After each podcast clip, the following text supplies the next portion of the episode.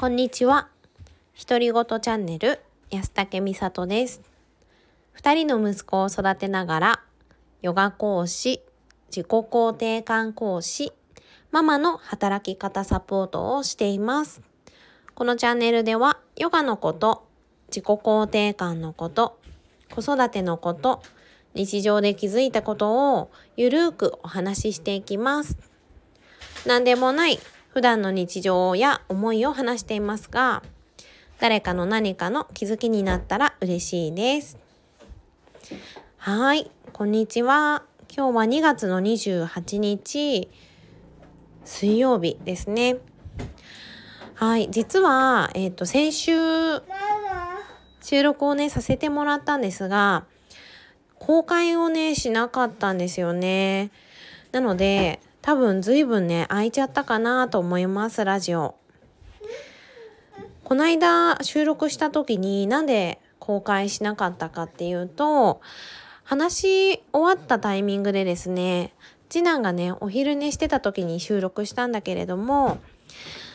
最後にね、起きちゃったんですよね。で、それでギャーって泣いちゃって、私ね、違う部屋にいたんだけれども、あ、ラジオに入っちゃったかな、泣き声が。と思って。で、すぐね、お兄ちゃんのお迎えに行かなきゃいけなかったから、もう、あ、じゃあ後でちょっと聞き直して、泣き声が入ってなかったら公開しようかなと思ったんだけど、泣き声がね、結構入っちゃってて、もしかしたら聞いてくれる人がね、うん、嫌だかな、ちょっとお聞き苦しいかな、なんて思ったりして、ちょっとね、今回は、もうやめてしまいました。下書きに入れてたんだけど、で、しかもね、あの、編集しようかなとかっても思ってたけど、なんかそれもすっかり忘れてしまって日常に追われてね、あの、なかったことに なってしまいました。なので、だいぶね、ちょっと収録が空いてしまってね、今回となっております。今日はもう次男もね、起きてて、おやつをね、食べてるから、その間にこうやって収録をね、してるんですが、はい。何の話をね、この間したかっていうと、実はね、今度、ヨガのイベント、あイベントでヨガをさせてもらう機会がね、あってですね、それのお話をね、してたんですよね。まあ、告知みたいな感じにはなるんですけど、と、今度やるイベントがですね、すごい素敵なイベントなんですよ。江ノ島のヨットハーバーって知ってますか？ヨットがたくさん泊まっているところがね、江ノ島にあるんですけど、そこにね、あの素敵な施設があって、で、そこで、湘南で活躍されている女性の起業家さんたちがね、集まったコミュニティがあって、で、そのコミュニティにね、私参加をしてさせてもらっているので、そのコミュニティ全体での大きなね、イベントっていう形でね、私はヨガのレッスンを担当させてもらうことになりました。私は、セルフラブヨガっていうタイトルで今回やらせてもらうことになったんですけど、副題に自分をハグする時間っていう名前をね、つけてるんですよね。で、どんな方にね、受けてほしいのかなっていうかというと、いつもね、誰かのために頑張ってるとか、なんか最近自分のことを大切にできてないかもとか、ね、そんな風にもし思えてなかったとしても、なんかイライラするとか、なんかモヤモヤするんだよねとか、楽しいって思えてないなとか、そんな風に感じてる方に、ぜひね、来てほしいヨガになっています。私がこのヨガレッスンをさせてもらおうって思ったのは、実は私はお兄ちゃんのね、産後の時にすごくね、苦しくなっちゃった時期がね、あったんですよね。もうね、欲しくて欲しくて、やっと授かった我が子、お兄ちゃんが生まれてきて、えとってもね、幸せな日々だったんですけど、子供のために子供のためにって一生懸命になるがあまり、なんだかね自分のことをすごく後回しにしていたんですよね。でそれでねあの子供にイライラとかってそんなことはなかったけれども旦那さんにすごくイライラしたりとかもっと休みたいのにって思いが私の中であったりとか満たされなくってねすごくイライライライラしちゃった時期がねあったんですよね。それで私がそこからどうしたかっていうとなんか本当にどん底だったんですよその時って。子供はね可愛いのになんかすごく暗いトンネルを歩いてるみたいな気持ちでで夜も夜間授乳とかがあってねすごく寝不足な状態でもあったし体力的にも限界だったしそれでもなんかずっと自分のことをねあの後回しに後回しに自分なんかよりも子供っていう感じでやっていたからね、子供への愛はねたくさんあったんだけれどもなんかいつも通りに過ごしてる感じがした旦那さんにものすごくイライラしたりしてなんかね嫌いになっちゃいそうだったんですよね旦那さんのこと。えなんか涙が出ながら洗い物してたりとかしてもうねなんか自分のやりたくないこと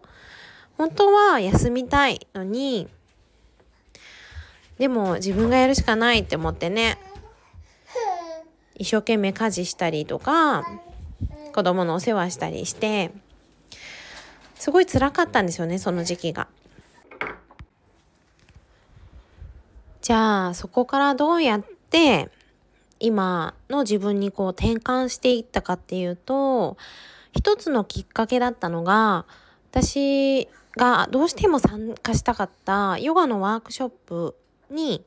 参加したことだったんですよね。私がインスタとかね見てて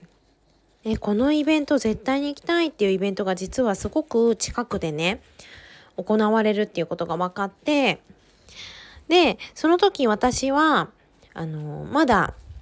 自分の子供を預けて自分が行きたい空間に行く一人で行くっていうことが本当にそれこそ美容院とか病院とか必要に駆られた時じゃなければできなかったんですよね。子供といるのは私だし私がいるべきだし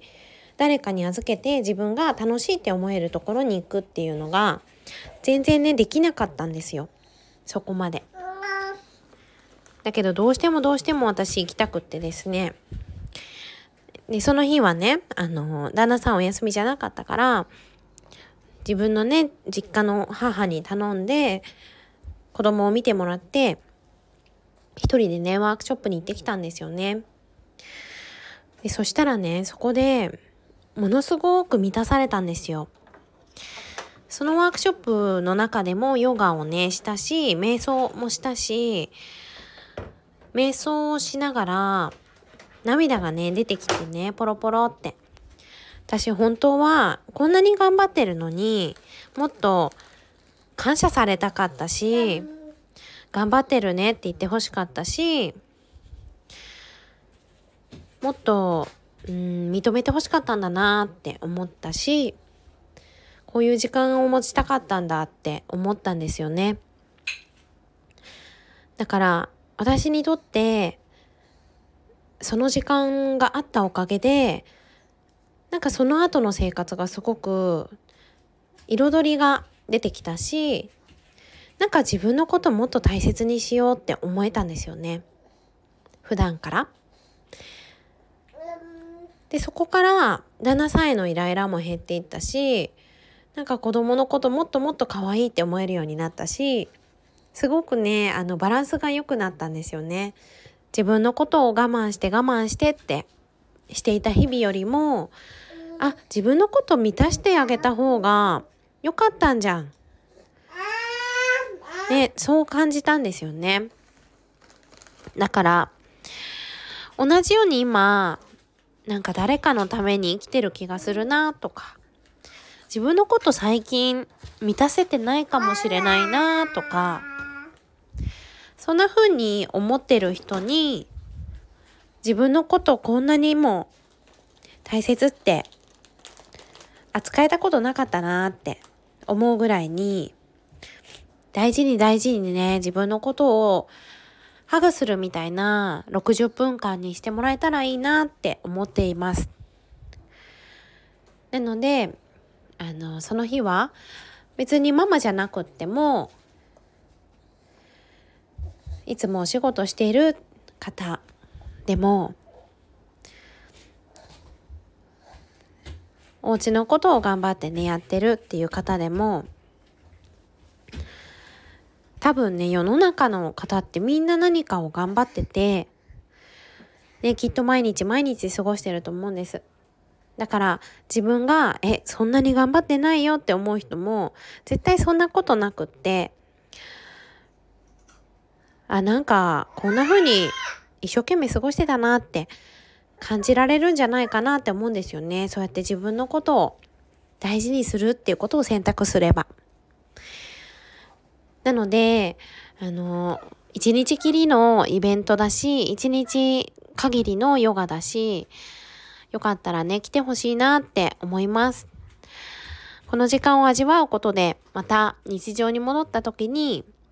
自分が満たされているよっていう感覚を持ってるだけで、全然ね、景色が変わってくるんじゃないかなって思っています。はい。3月の16日の土曜日の、私は11時15分から12時15分で、ヨットが見える会議室で、ね、開催をさせていただくので、でもしよかったら、ラジオを聴いてくださってる方も、遊びに来てくれたら嬉しいなと思っています。はい。では、今日はね、完璧にちょっと告知になってしまいました。次男がね、喋ってる声もちょっと入りながらでしたが、また今週どこかで収録をしていけたらいいなと思っています。それでは最後まで聞いてくださった方、どうもありがとうございました。今日も残りの一日楽しく過ごしてください。さようなら。